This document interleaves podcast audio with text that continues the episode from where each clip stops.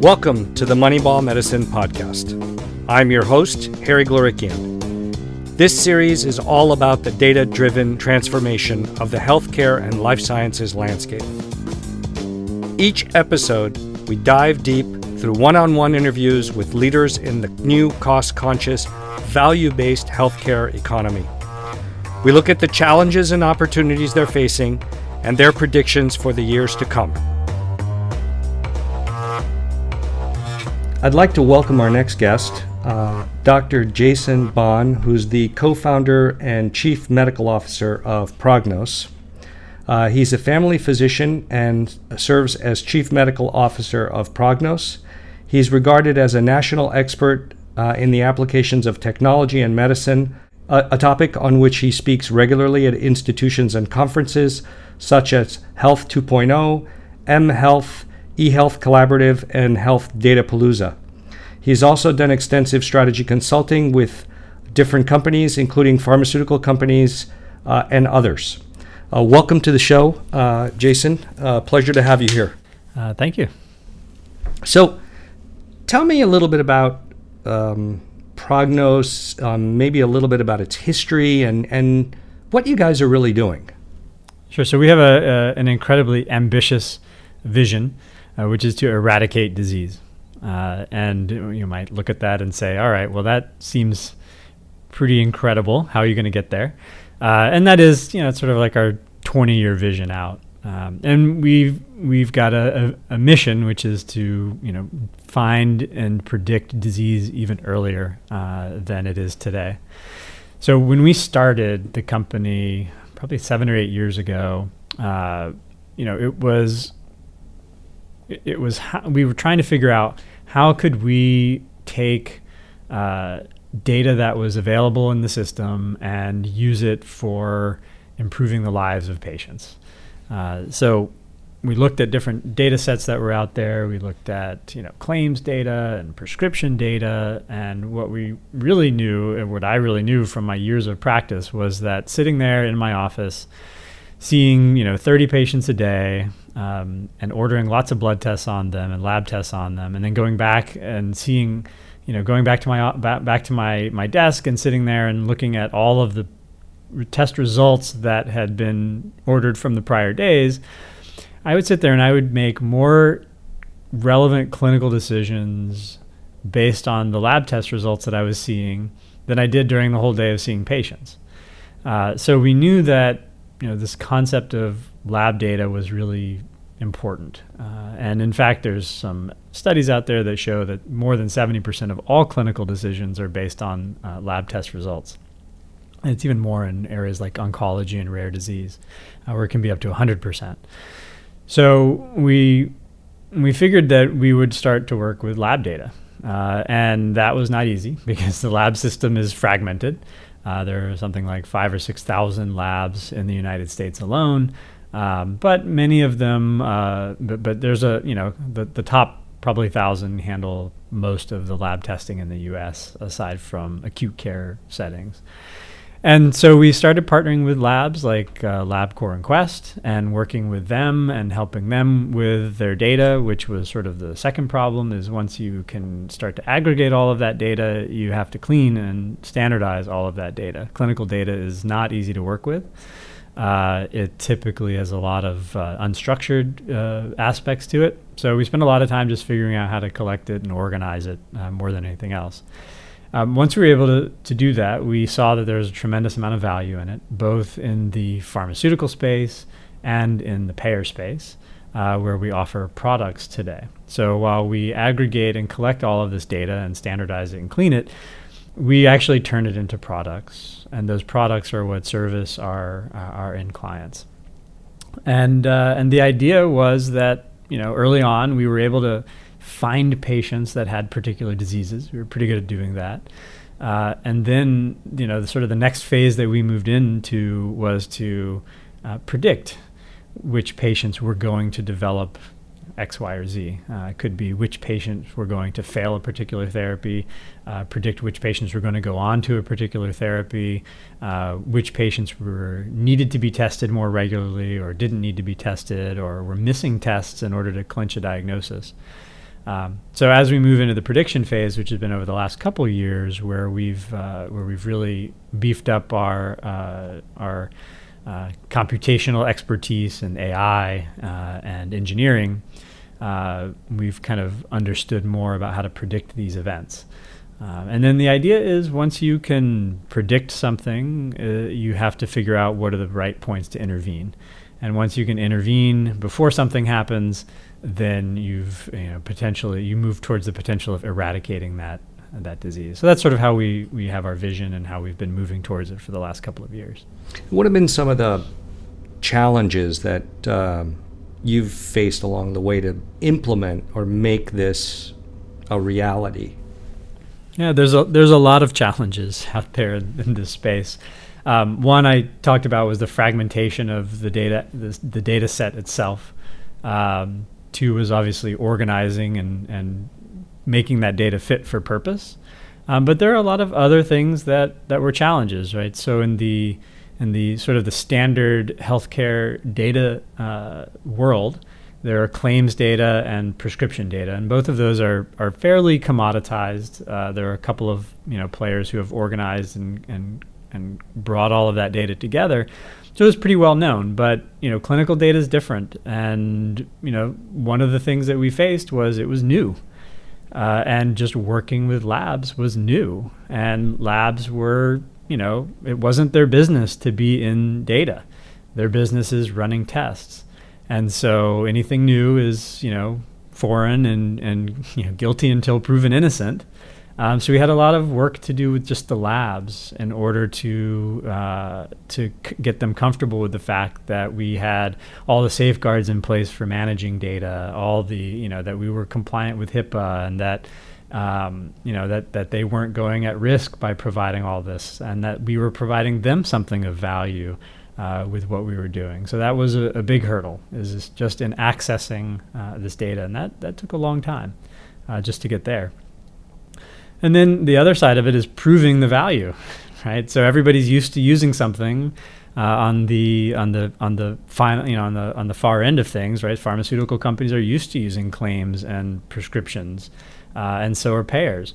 So convincing them that lab data and this clinical data was good enough or better than what they were currently using, either to augment what they were currently using or replace it altogether. Um, so that was uh, another challenge. Anytime you're new to the market with something, it's it's always a challenge. So that's that's probably been the biggest. So, where have you seen something that you weren't expecting, and where do you think where do you see this having the biggest impacts? Sure. So uh, so one of the one of the things that we didn't expect uh, was in the diversity of care that patients uh, are, are that patients receive um, you know, there are clinical guidelines that are published, and doctors are supposed to follow clinical guidelines, and patients are supposed to present themselves all the time when they're supposed to, so that they can, the doctors can follow the clinical guidelines. Um, but you know, the real world is different, and doctors practice differently, and patients aren't always as accessible as you would hope them to be. And even when they have major illnesses, they don't present themselves as often as they should for care. So one of the things that we looked at, one of the diseases that we looked at was CML or chronic myelogenous leukemia, um, which is a type of blood cancer. And what we found was that uh, this is actually a great disease for, for lab testing because there's been a, a sort of a, a, a, new, you know, test that's been around for a little while that's that looks at a molecular marker and you're able to track the course of the disease over time in the blood, which is you know that's like the the the holy grail for for cancer. Um, and so basically, there's this blood test, and once you use it to diagnose the disease, uh, and then you use it to track the course of the disease. And so you're supposed to continue to test, uh, you know, once a quarter until the person is in remission.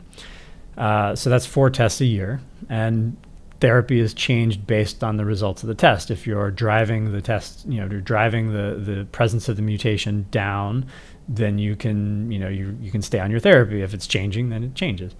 Uh, and uh, and so what we found was that number one, patients on average were being tested like 1.5 times per year instead of four times per year.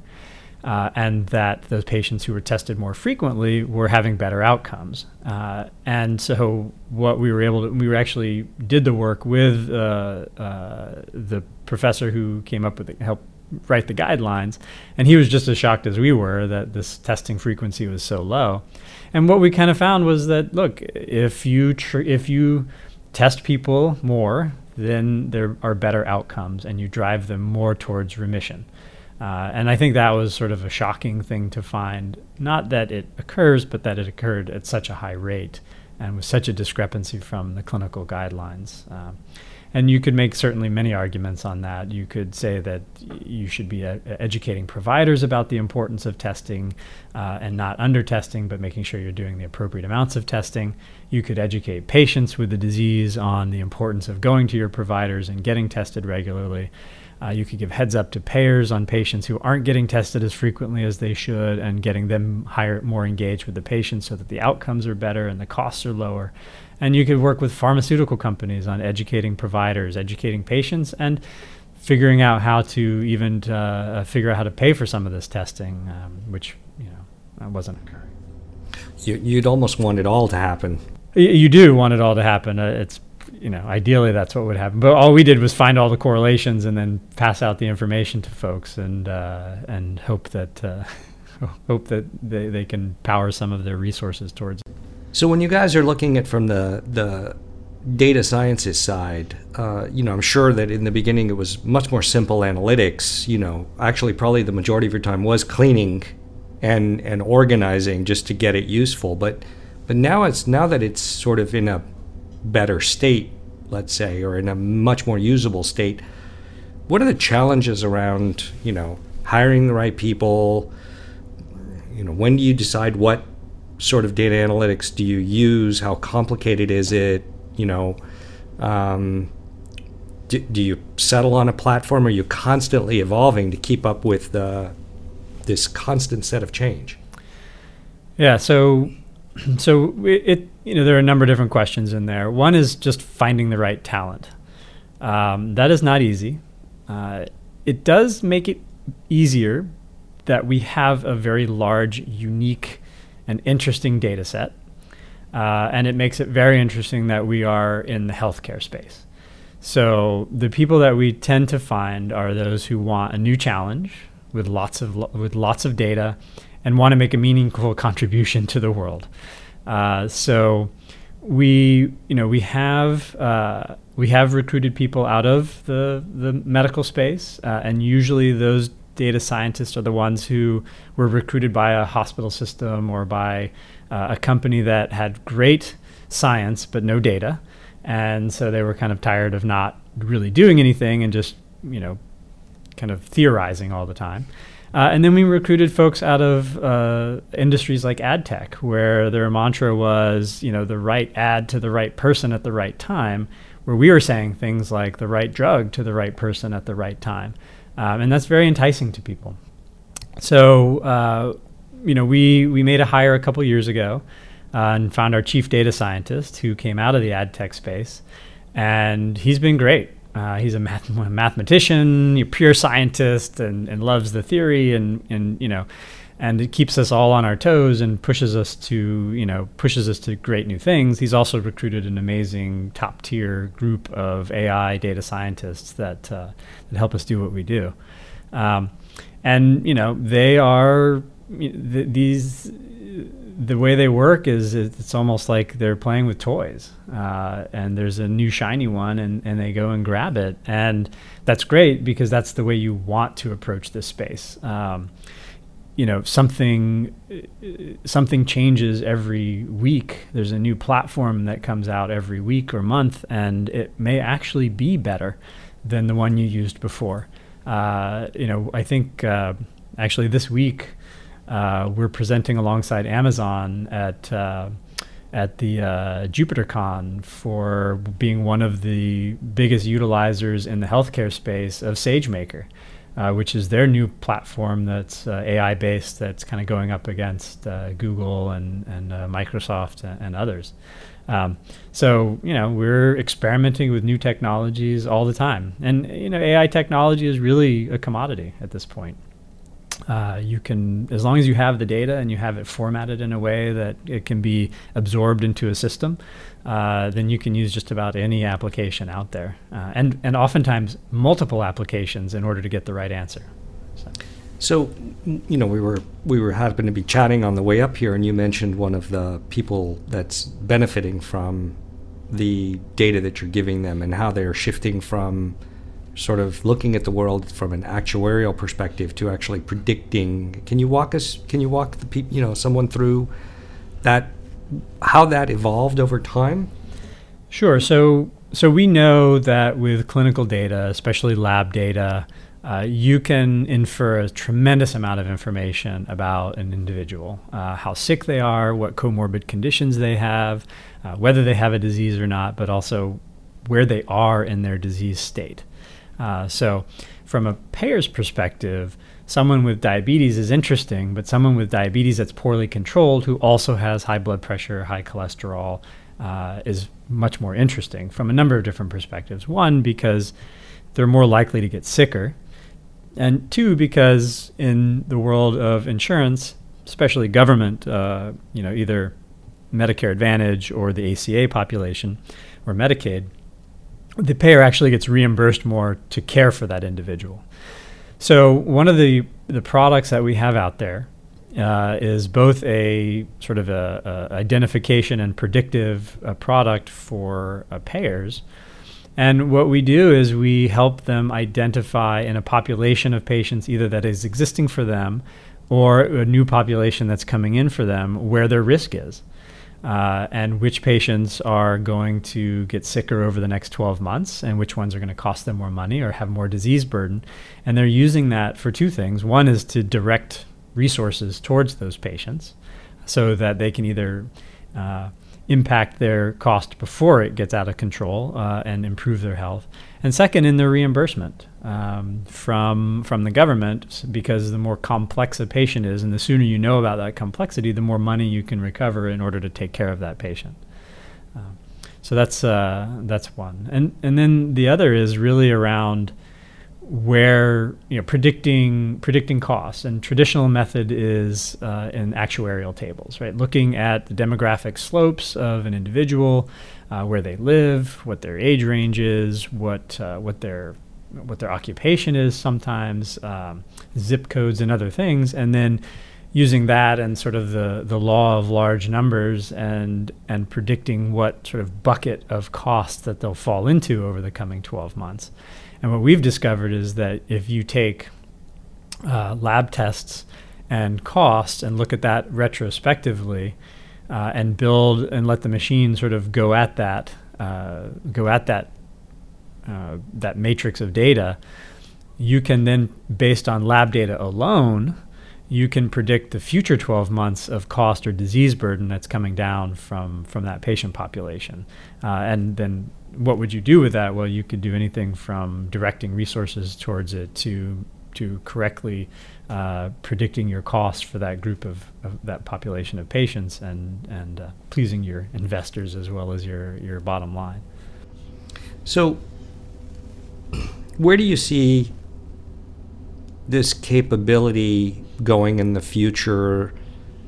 Do you add other data sources to it that really change the paradigm. Like instead of just looking at lab tests, you take on wearable data, so you monitor people in between.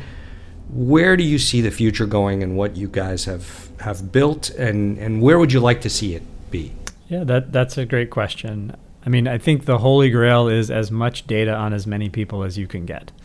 Um, health is so multifactorial. There are so many permutations of why a person goes down a particular path that uh, I think unless you have millions and millions of patients with millions of data points, we're really not going to understand what and why.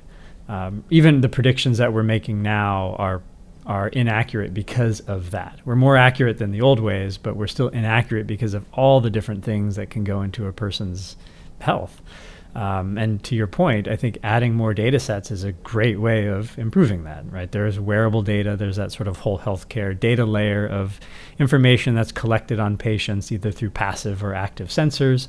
Um, the challenge with that is they're not mainstream yet. I mean, the people who are using Fitbits are the ones who probably don't need it as much. They're generally healthy and walking and, and other things. So it'll be great when, you know, you know, Apple kind of gets a, a, critical mass of, of users using their systems. More people are using Fitbits and, and so on and so forth. But um, so that's a, a layer. I think socio like the spending behaviors of people is really impressive. I mean, you know location information at any given time. Uh, you know, if you could imagine, you see someone hop from McDonald's to McDonald's uh, on a day-to-day basis, and then correlate that with the amount of money they're spending there, and then with their lab test results and their claims history. I mean, that's incredibly powerful. Um, and then I think adding in genetics data to that, uh, once we sort of know what to do with full genome sequencing, uh, is a really powerful addition to the set. So you know, continuing to add data and add data, and uh, and ideally the the cost of comp- computing all of that continues to drop so that it doesn't become you know, prohibitive. Um, because that is right now even still sort of an issue. It, it was sort of the cost of crunching all this data. Um, and then where does it go? I think ultimately it goes to the individual. Uh, I, I, believe that you know strongly that that healthcare reform in the last 10 years has been about empowering individuals, educating them, driving costs down, improving care and improving access. Um, but I do believe that empowering people with the information will help drive change. Uh, and we do that now through pharma and payers. Um, but ultimately, I think you know you drive it to providers and give them the information that they need, and ultimately down to patients and pr- give them the information in a format they can consume, and uh, and with recommendations that make sense. And I think that's when you really start to drive like the disease curve and the cost curve down.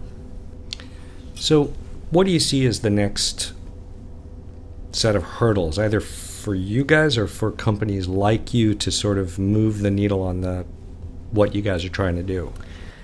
Yeah, I think you know the sort of the four-letter word in the in the industry is interoperability. Uh, there is a lot of data available on a lot of people uh, out there from a healthcare standpoint. Unfortunately, it's in a lot of silos. Uh, and those silos are there uh, not just from a technical standpoint, uh, but they're there from a process standpoint and, and just a business standpoint. Uh, if you can imagine, if you're an electronic health record company uh, who m- makes your money uh, on on on you know your subscriptions to your EHR and the server that sits in the doctor's office, and the doctor says, you know, hey, I want to port my data out of this to somewhere else. W- what's my incentive to do that as an EHR? I'm just going to lose that doctor as a client because they're going to go go to a, the next EHR that's just as easy. So you know, and it's certainly not like a judgment uh, on these folks. These are all businesses, but there's no incentive to share data. Um, so the government's been working on that for years and has really yet been able to, as of yet, been able to incentivize all this or create a standard that the industry can use. So while the holy grail is collecting all of the data on all of the people, um, I still see we're a long way off from that. So we're just kind of attacking it in a piecemeal way. So that that brings begs a question of like um, Apple making EHR portable on its platform. It's not everything in the record, but is that a bridge? Are they disrupting the interoperability of these systems and sort of almost usurping the players not wanting to play? Yeah, I hope so. Uh, now they're still using the standard, which is called FHIR, uh, and so all the EHRs need to play nicely with FHIR, which they may or may not. Um, and in all honesty, the the most valuable piece of information, the most immediately valuable piece of information coming out of the EHR is biometrics. It's like blood pressure, height, weight, and some basic social information. Um, so that that I think the Apple software will be able to pull relatively straightforward. Uh, you'll still have some issues with it, but it's a lot easier than, say, trying to pull out a, a note and deciding whether MI meant Michigan or myocardial infarction. Um, so there's a lot of work that has to go into that. Uh, but I think there's some immediate wins that can come out of uh, come come out of Apple's play here, um, and make some data available to the system, which has not really been at scale available. Yeah, and I mean, the, I, th- I think the next version is that the uh, user will be able to share that data with an app that might that they could want to share with. Yeah. So if Prognos had an app available that could interact, that that would be another way to have a data ingestion engine with a standardized set of data. Yeah, and I, I presume that uh, that Apple will probably allow anonymized versions of that data to that consumers will be able to cons- consent to anonymized versions of their data to go out um, without uh, someone having an app that that'll be available. And I think that's actually, I mean, that's how we function. Uh, our registry, which is you know 18 billion records on 180 million patients, is actually all de-identified.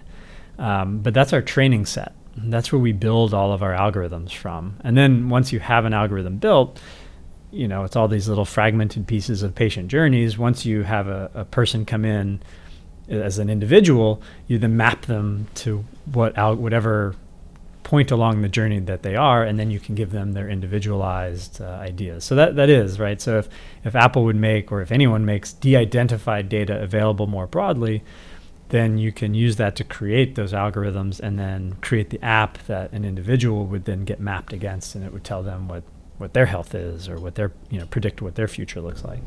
So it sounds like a very promising future. I know the majority of your clients are are you know insurers and uh, pharmaceutical companies, but it sounds like you guys are slowly moving towards you know eventually getting to the patient yeah, I mean, ultimately, that's I do believe that that's where the biggest impact will be made, um, and and interacting with patients is very different than interacting with pharma or healthcare systems. You have to have a, a, a very tailored approach to that. And you know, as, a physician, I definitely know how to work with patients and how to get them to do what you're trying to get them to do in order to improve their health.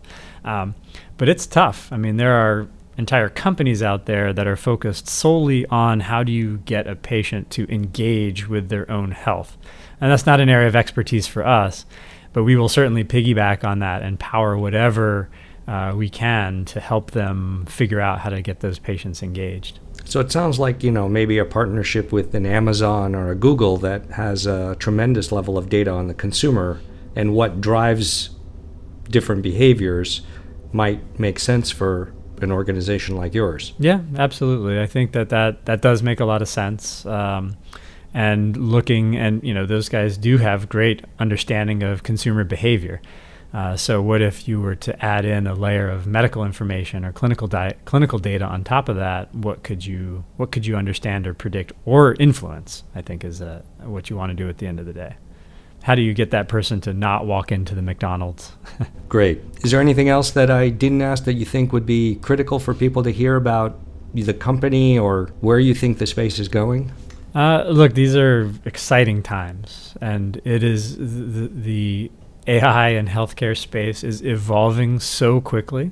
Um, I do get a little concerned when I see you know these small startups uh, with no real um, business models uh, because we do need businesses that have sustain that that are able to sustain themselves um, and you know have models that allow them to you know company's a company uh, that generate revenue and that will last. Um, I've been in the health 2.0 and health tech space for a long time now, and uh, I just see too many companies start and fail. Um, so, you know, spending time on a, a, really good business model, figuring out how to take incremental steps towards solving problems instead of like trying to just leapfrog. Now, if you're, you know, if you've if you've just sold your startup and and you've got lo- money to burn, then that's great. Go solve the biggest problems. But um, not everybody has that opportunity. So uh, it's really about you know, we would all love for the healthcare system to free all its data and for everything to flow and work perfectly together. But it doesn't work that way. And I think, you know, the more companies that are taking bite sized chunks out of it uh, towards moving us all towards that solution and then co- cooperating and collaborating between them, I think that that's sort of the, the way that the thing, the industry will go, at least succeed.